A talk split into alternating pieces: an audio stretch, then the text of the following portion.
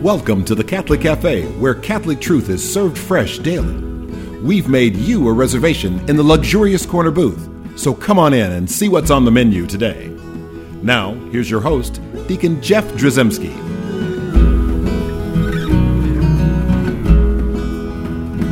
Greetings and welcome to the Catholic Cafe. I'm Deacon Jeff, sitting in the luxurious corner booth of the Catholic Cafe, sitting here with Tom Dorian. Yes, sir. Tommy, Tommy, Tommy, to Ryan, Ryan, Ryan, Ryan. Thank you. You like that, don't you? I love it. Great story. One day we'll tell it We'll again. share it with the world. When people start going like, "What is that stupid story? Why do you keep echoing his name?"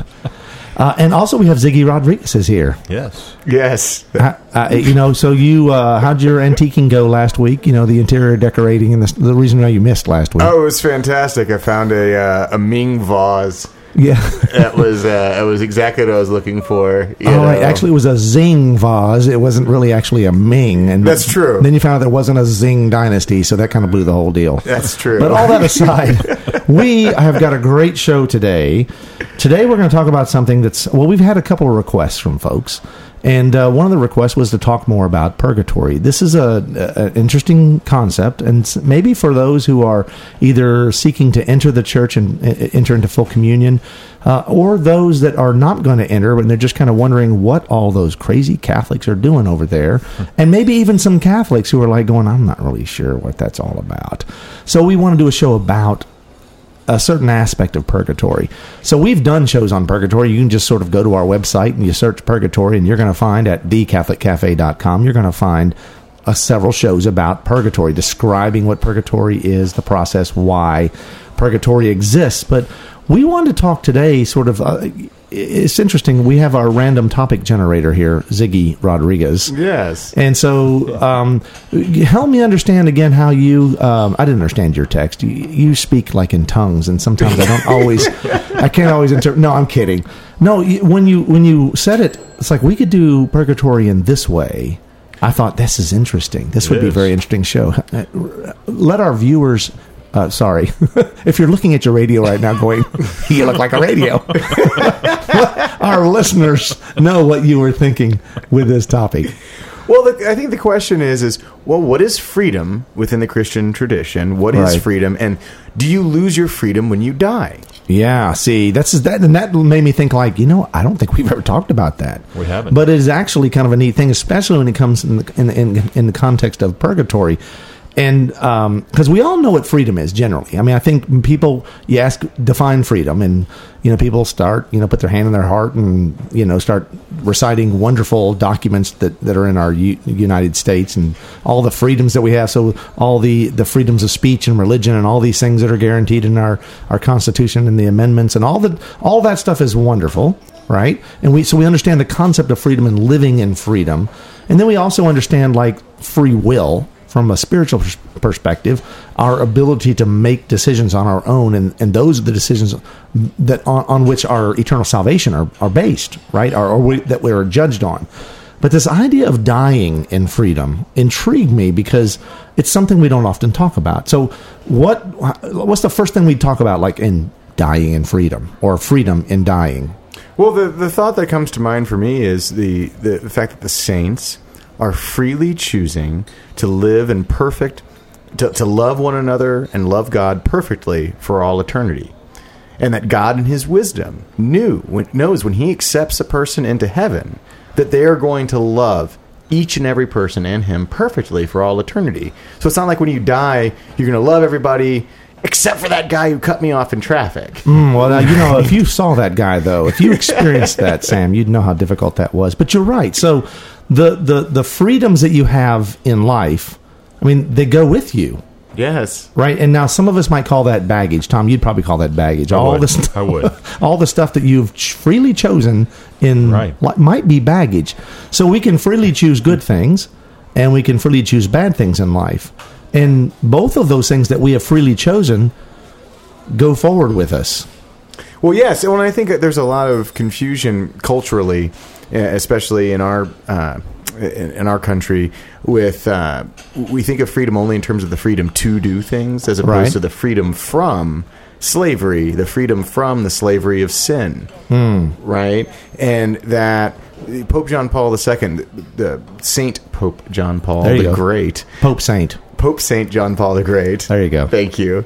Uh, he said that freedom is the means, love is the end, and that that's the relationship. That God gives us freedom, and that our freedom is fulfilled in love, in making the free choice to love. Which means that when people abuse their freedom and they hurt us and they're sinning, their that freedom that they're using to hurt us is the very thing that could also be you know repurposed for love so to speak Well, you know, and it's beautiful to understand the concept of that of that freedom, right? And and I do agree, being free from sin is still a freedom, yes right? We're, we're- and we're living in that freedom. Now, I want to be clear that um, that after death, after we die, when our judgment, uh, the Catechism tells us that we are essentially judged immediately, and based on our relationship with Jesus Christ and how we've lived our life, then we're going to have one of two destinations, and that's heaven or hell. That's pretty clear, pretty straightforward. And so someone might argue, well, then you don't technically have any freedom in death. Right? Once you die that you you lose your freedom, right? Because you can't make choices anymore. well but the fact is it's oh, the love always is a choice you know and and that the purgatory for those who die who aren't yet ready like most of us to perfectly love everyone including themselves and god for all eternity purgatory is the path that they must undertake so it's not a, a final destination you know like when christ says be perfect as your fa- heavenly father is perfect perfection must be our process before it can be our state Yeah. Now, so let's talk a little bit about purgatory because it's important for us to to recognize that um, Sam made a theological error, and I just want to point it out before all my EWTN and relevant radio listeners write in and say Sam said that purgatory was a destination. When in fact, purgatory is essentially a state, it's a process. So it's a destination in the sense that it might be like a holy car wash. oh i meant to say it's not a destination oh, i'm oh, good. sorry He I- said that. Okay, well, good. We've cleared up that heresy. yes thank and, you and and Sam is welcome back into the church. And let the record reflect that Deacon Jeff rolled up a newspaper and hit me on the nose as he no, said no, no, no. that. I do not believe in violence. I do not believe in violence. So, as he's holding a water gun. and I, and I, I, just threatened you. I actually didn't implement the violence. But anyway, all that aside, so so this idea of purgation uh, is important for us to understand. So, what I agree wholeheartedly with what Sam said, I don't disagree with anything you said, but what I really want to reiterate is the idea that love is a free choice and always was a free choice. And and I use that uh, the example when I'm talking to uh, like an RCIA class when I'm talking about like the problem of evil right? You know, why is there evil? Why would evil exist? Well, there has to be something to choose other than God, right? There always has to be something to choose other than God. And so, because God wants to love you and wants you to love Him freely. In other words, to choose to love Him. Now, once you have made that decision to choose to love Him, once you have chosen to love Him, you still are loving in freedom. It was a free choice, right? Um, and so, purgation then purgatory that process afterwards is really there to um, is really there to to purify that choice to to exalt that choice um, and basically to we'll just for lack of a better word to burn away the chaff to burn away the attachments the unholy attachments that we carry with us into our our death. We we can have every sin we've ever committed right forgiven through the process of reconciliation you know however we do it but especially in the in the church we die in a state of grace.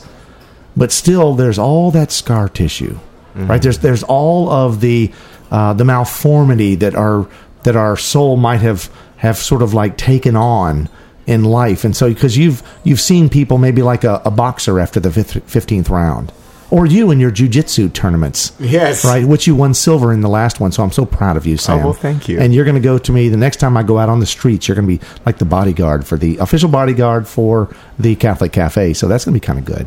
Uh, but but you've seen their bodies after all the pummeling right? There's there's even though he may have been victorious Yes. he is still covered you know with bruises and having been beaten.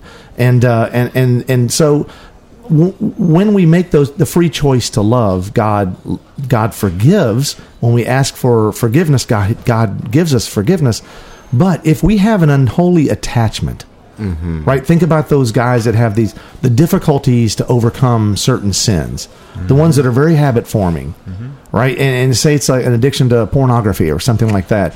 It, you just not a faucet you turn on and off. Mm-mm. And as much as you uh, are sorry that you've engaged in that particular sin and you go to confession regularly and you're working with a spiritual director to kind of alleviate that that that unholy attachment right you still have that that draw that unholy attachment even if you die in a state of grace. Now you're going to go to heaven but the beautiful gift of purgatory is is a, is is the way to essentially just burn away that unholy attachment right? To be purified as through fire, the scriptures tell us, and that's that's a beautiful gift, uh, a beautiful gift to us. Oh, absolutely, and also it, it tells us that when we die and we do actually go to heaven and we're greeted by our family in heaven, that countless multitude of hearts that are welcoming us, they are freely choosing to love us yeah. individually and personally and are wrapping them their love around us freely uh, which I think is just a, a, enhances the beauty of heaven, and uh, we are able to see the love of God expressed through that countless multitude in a way that they d- directly cooperated in. And and I think it's important to reiterate again that free that free love that they're giving us, right? That the freedom to love us, because the reality is, if they had to love us and they had no choice, it wouldn't be freely given. Yeah, and and you know we say God is love, but do we sometimes do we never really pause to think? God, being God, he chose love for himself. He could have chosen anything, but mm-hmm. he, in his infinite wisdom, said love is the highest good, the highest mm. truth mm. of the universe. Each of us were loved into existence by virtue of that wisdom. Mm-hmm. He could have chosen to create people that he was going to control like puppets, but mm-hmm. what's the good in that? Right, exactly. You don't want to have a bunch of love, like mind numbed love robots. Right. right. That sounds like it should be uh, X rated or something, but the reality is, you know, that kind of love that's like sort of programmed love. No one wants that, and that's that can't be what heaven's about.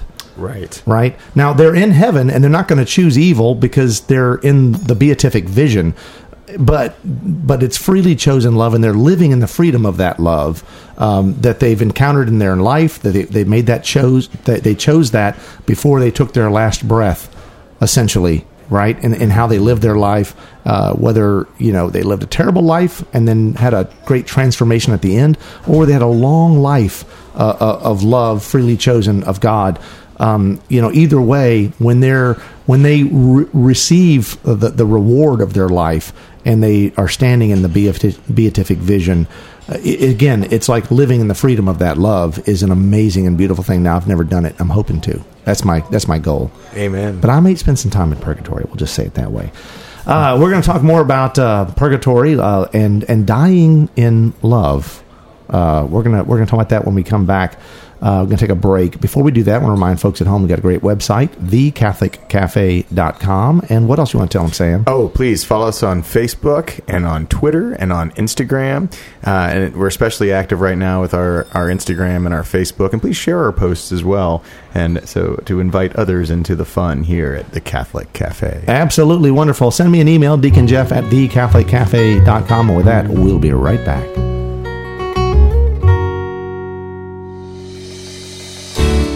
I'm Bess Drzymski, and this is another great moment in church history.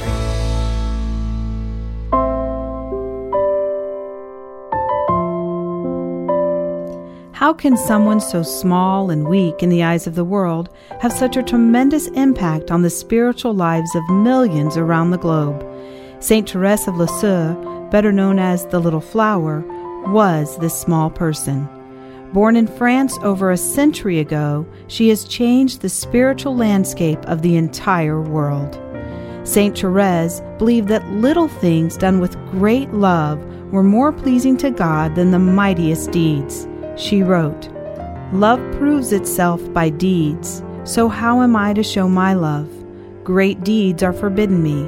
The only way I can prove my love is by scattering little flowers and these flowers are every little sacrifice, every glance and word, and the doing of the least action for love. The little flower grew up as the youngest of five living children. She was a sensitive child who felt things deeply. These deep feelings and her thoughtful attitude led her to a strong prayer life at a very young age. By her own account, she would find a quiet place and spend hours contemplating the love of the Heavenly Father. As Therese entered her teen years, her older sisters began to go into religious life. This led the little flower to seek entrance to the Carmelite monastery at the tender age of 14. She was initially refused by the superiors of the order, but her persistence paid off by taking her appeal all the way to the Pope in Rome. The superiors of the order were impressed by her persistence and maturity and allowed her to enter the Carmelite order at the age of 15. The next nine years were spent in quiet contemplation and service inside the tiny convent in Lisieux. Toward the end of her time in the convent, she began to suffer from the effects of tuberculosis.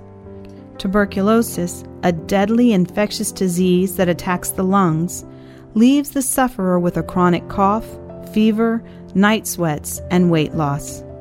St. Therese suffered seriously from this disease. She was reported to have said, I have reached the point of not being able to suffer any more, because all suffering is sweet to me. She accepted her affliction as a gift from God and saw it as a sign of His friendship with her. Little everyday things done in great love can lead us to a life of grace and deeper union with Christ. The little flower can show us the way. I'm Bess Drzymski, and this is another great moment in church history.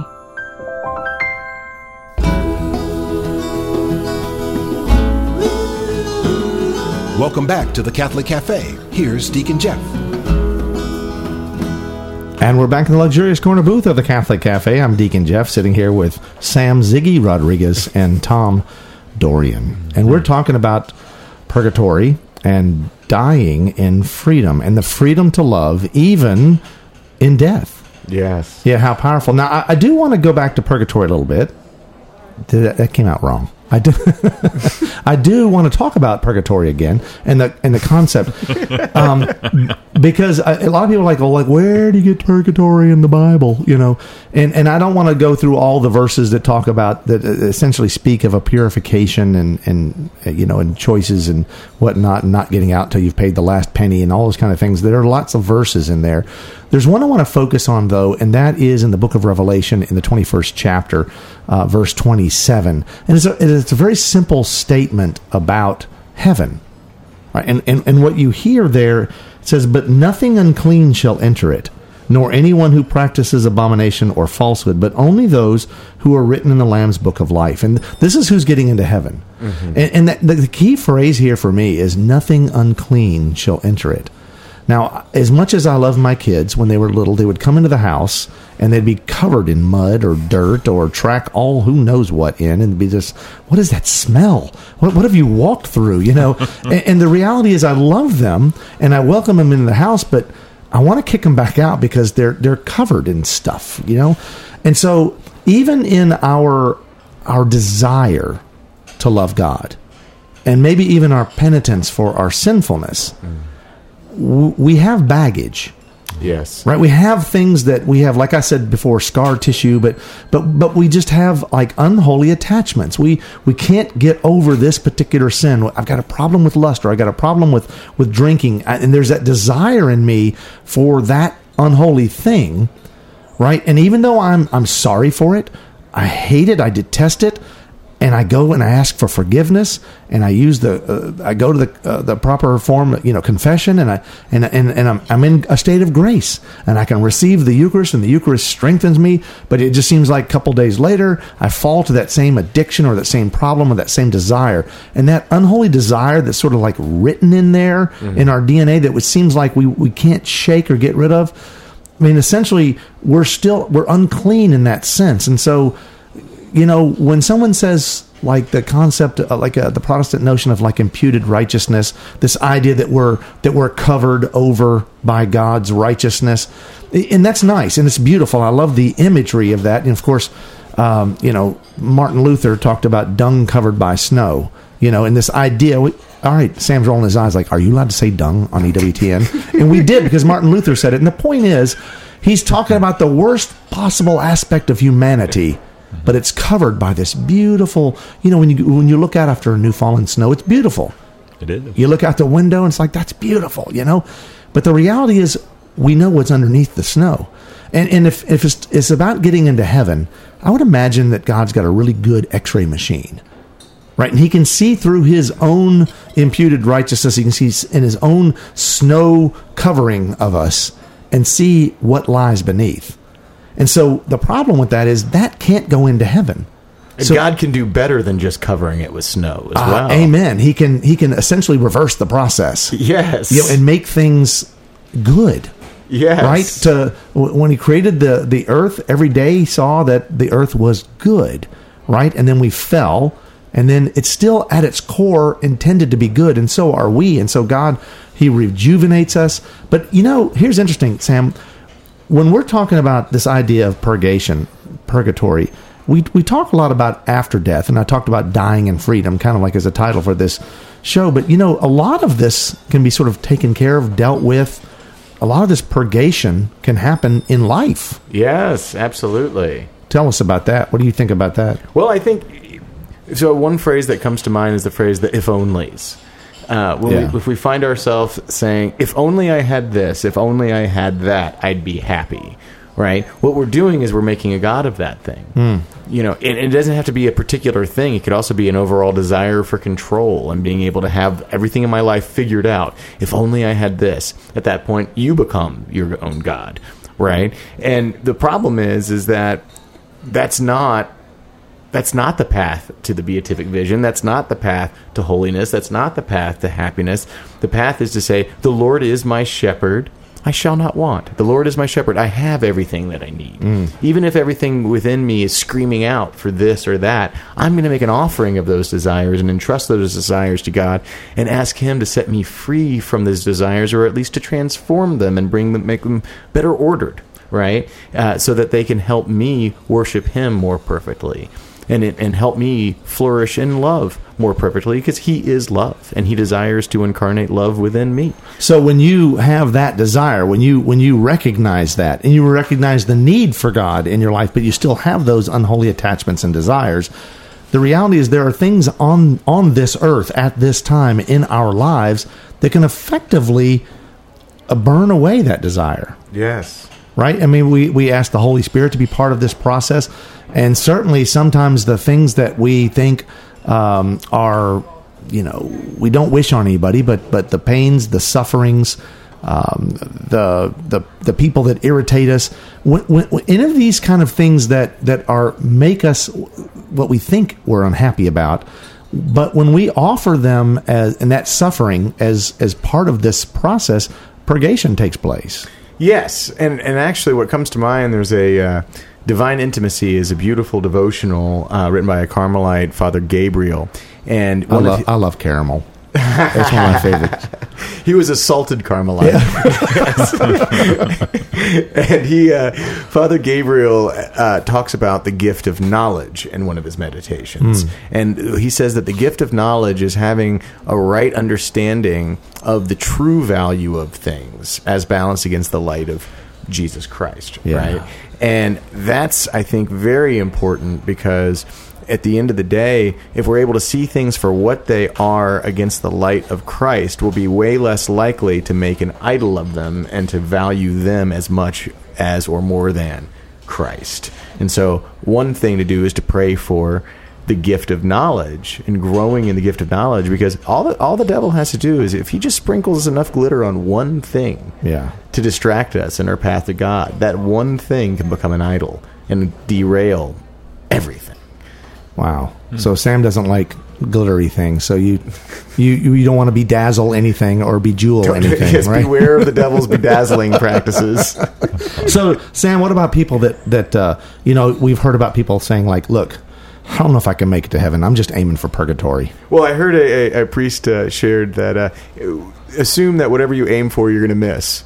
So, so if you could aim for purgatory, you'll hit, you'll wind up in hell. Yeah, yeah, But, that's uh, a, that's a good one because you, you stop and think it's like I'd be satisfied with purgatory, and I think I've said that co- a couple of times. But the reality is, we should always be aiming for heaven. yes. We should always be aiming for perfection, um, because we we we frequently like underthrow, undershoot, underland, under whatever, underperform. We don't usually always is like you know I'm I'm I'm trying to win the trophy.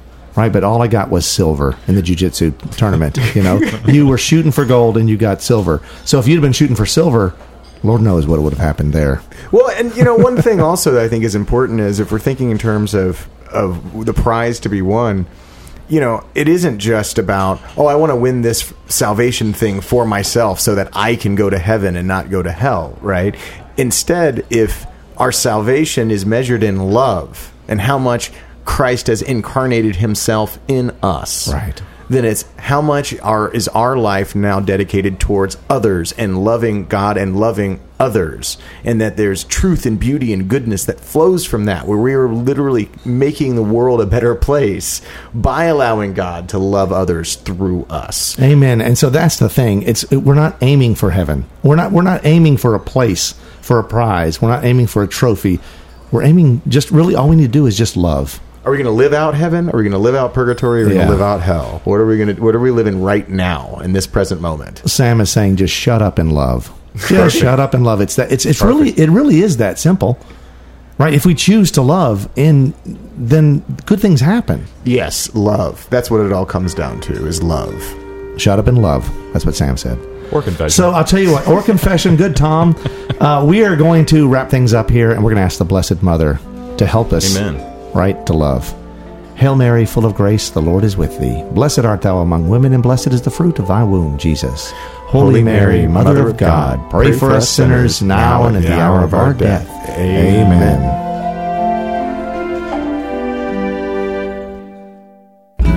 Thanks for listening to the Catholic Cafe.